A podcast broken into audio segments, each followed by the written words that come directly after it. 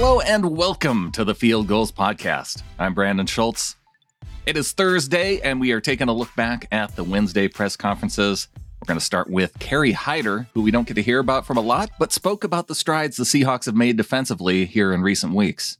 You know, we've been starting the game off pretty well, and uh, we haven't been able to carry it on to the second half. So it's been pretty good to see us be consistent throughout the game. You know, obviously the numbers aren't where I would like them to be, but uh, you know, we're we're meshing as a group and we're making plays, and I feel like we're still affecting the game, even though the numbers might not might not show it. Bobby Wagner, also speaking on the improvements of the defense, says Ken Norton Jr. deserves a lot of the credit. He deserves a, a lot of credit. You know, I think um, you know his job is a very hard job. Is you know when uh, when we're doing well, it's the players. When we're doing not so well, it's him. And so, um, you know, he's done a lot of a really good job of making adjustments. Uh, putting guys in, in different positions to try to make some plays. And, you know, he's been a big key to why we've been able to turn it around uh, these last few games.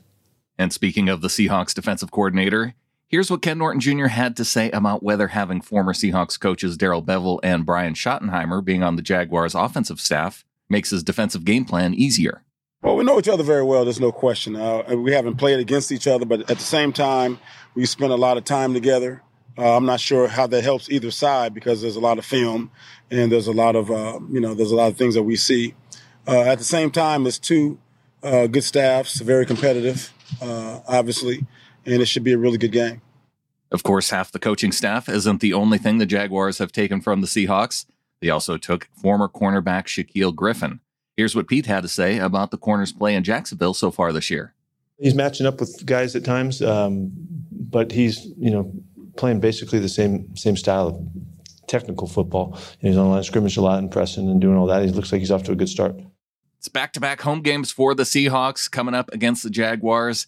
Here's Pete Carroll on quarterback Trevor Lawrence and running back James Robinson, the Jaguars' two biggest stars on offense he's really talented, and he um, he's improved a, a, good deal already in this course of the season. Just you can see him. There's so much for him to gain. There's so much to learn and uh, and uh, gain control of, which he will. He's really talented, and he's obviously why they picked him. You know, he he he moves really well. He's got uh, terrific mechanics and motion. Can throw the ball on the move has lots of big throws in him already, and he has mistakes that a young quarterback would, would make that he won't make eventually, and, and he'll he'll you know he'll minimize those, and and when he does, this is a this, this team is is a loaded football team. They've been they were ahead of uh, Cardinals going in at the beginning of the fourth quarter, 1917. They had the Bengals going in their game. Um, they they played a terrific game in London to get their win, and. Uh, they run the football. They play good defense. They're tough as hell. And special teams, you know, led by Nick Sorensen, is is really coming. They're they're really good there too. So.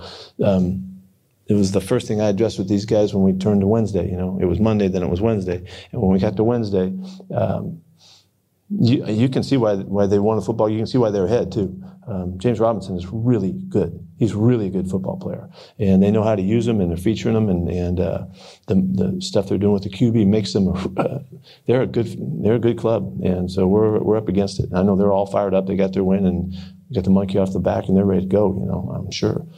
Before we get into injury news, here's what Pete had to say when asked if the team's play calling was too cautious against New Orleans.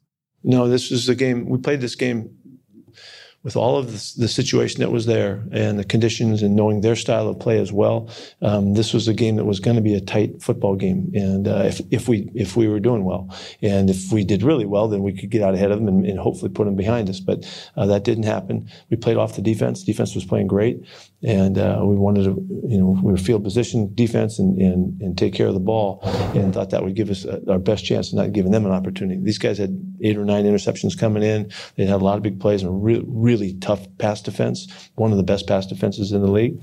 And uh, uh, we wanted to make sure that we had a chance to win in the end of the game. And uh, we were there. Well, obviously, we couldn't get it done. In positive injury news, both Damien Lewis and Darrell Taylor look good to go this week. The early indication is Darrell is really ready to, to, get back in. Damien looks like he's, I mean, that's where they're talking. They're really counting on, on making it back to play, um, which is a, a nice boost for us. Second round pick Dee Eskridge is now back from Florida, where he had been seeing a specialist for complications from his concussion, which included some problems with his vision. He's flying in tonight. He'll he'll arrive tonight. Um, He's had a you know a big training and, and rehab uh, program that he went through in Florida um, that we thought was necessary, and and uh, so I, I, can't tell you. I know that what the reports are coming out that he's he's in great shape and ready to go. I don't know what that means until we get him out on the field, and, and if he's cleared uh, tomorrow, then we'll start to get some work from him. And I can't tell you what that means. He did he did have some issues from the concussion that he had, and and some visual things that he was working on, and that's what he's been he's been focusing on. Ethan Pocic, the Seahawks starting center from last year, is finally making his way back to competing for the starting job this week. And Pete went as far as to decline naming a starter for this Jaguars game coming up.